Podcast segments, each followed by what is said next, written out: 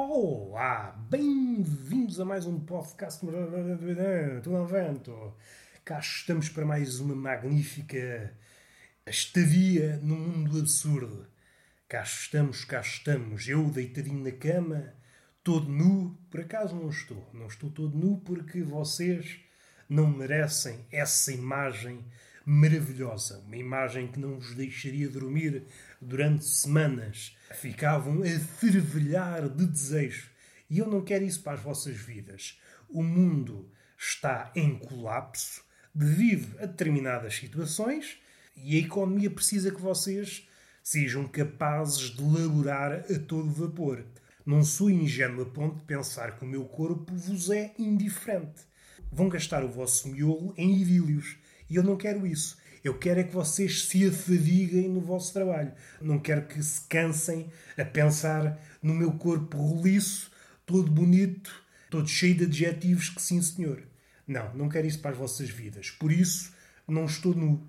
Vamos avançar para este podcast, este mamarracho? Vamos, evidentemente. Hoje vai ser um podcast breve. Hoje é um episódio especial. Por acaso não é, por acaso nem é. Mas se toda a gente diz algo do género para qualquer coisa, tenho aqui uma coisa especial para te dizer. E vai saber, olha, não é nada. Então eu agora não posso dizer, uma vez por outra, ah, só o que faltava, não nos vamos chatear já no início. Mas a razão é muito palpável. Eu gosto de dar razões palpáveis. Vocês agarram na razão e percebem, ui, percebo a razão. Dá para tocar e sim senhor. Não é uma razão etérea. Vocês querem agarrar na razão e ela não se deixa agarrar por via de ser uh, fantasmática ou por via de ser, sei lá, postiça. Ou até uma espécie de sabonete. Vocês tentam agarrá-la e ela, ui. Mas importa dizer uma coisa muito importante: não tenho bateria, logo não me posso demorar. Daí o motivo deste podcast ser especial à sua maneira. Espero que este especial preencha os vossos critérios, que são critérios que, sim senhor, não vou criticar. Quem sou eu para criticar os critérios? Tinha que explicar os meus critérios e isto entraria aqui numa giga-joga um bocadinho enfadonha. Critérios para criticar os critérios. É, não, nunca mais saímos daqui. Vamos respirar fundo.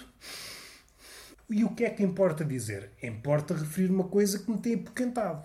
Tem estado entalada na garganta, salvo seja, até porque não guardo pessoas na garganta, por muito corpulento que possa ser não consigo albergar pessoas na garganta, o máximo que eu tenho tentado é um leitão e qualquer dia aventuro-me no mundo do, do faquir. Um faquir, como vocês sabem, é um tipo que engole facas, pregos, pessoas que têm uma dieta um bocadinho sui generis. Não vou dizer que sim, não vou dizer que não. Seja como for, uma coisa podemos apontar de positivo.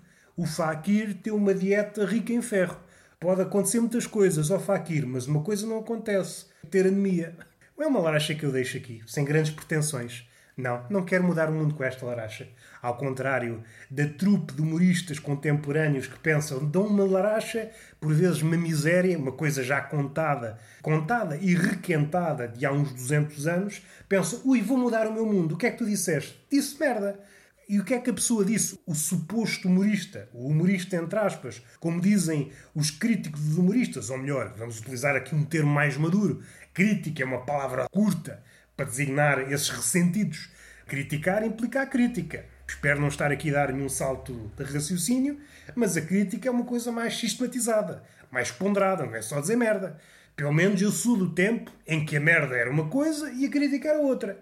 Mas não estou aqui para elogiar nem para vilipendiar os supostos críticos dos humoristas que os apelidam de humoristas com aspas. Não, isso seria outro assunto. Eu estou aqui a apontar o dedo, a apontar o dedo com a devida distância, para não causar aparato, estou a apontar o dedo, mas a pessoa não está a ver que eu estou a apontar o dedo. Essa pessoa que pensa que muda o mundo dizendo qualquer coisa, diz qualquer coisa, uma merda qualquer. Uh, já está a mudar o mundo, eu vou mudar o mundo a dizer merda parece-me assim um bocadinho desajustado. A não ser que o mundo que ele está a falar seja o mundo da flora. A flora, sim senhor, muda com a merda.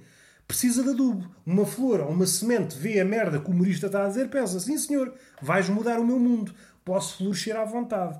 Fora disso, parece um absurdo. Vamos dar vários passos atrás, que nós estamos aqui a gingar neste raciocínio maroto. O que é que nos interessa dizer? Interessa dizer pouca coisa.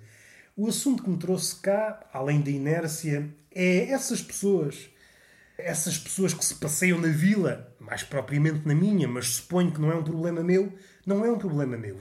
Suponho que acontece em vários sítios do globo, ou no limite, em Portugal. Pode ser apenas um problema característico do nosso burgo nos sítios pequenos.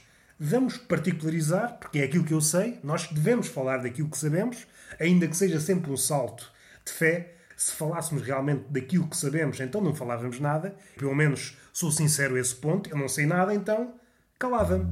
E só teria uma saída profissional, ser mimo. Porquê é que tornaste mimo? É uma vocação? Não. Eu só falo aquilo que sei, e como não sei nada, então para ganhar a vida, tornei-me mimo. E quando não me apetece andar, sou homem estátua, sou uma pessoa versátil.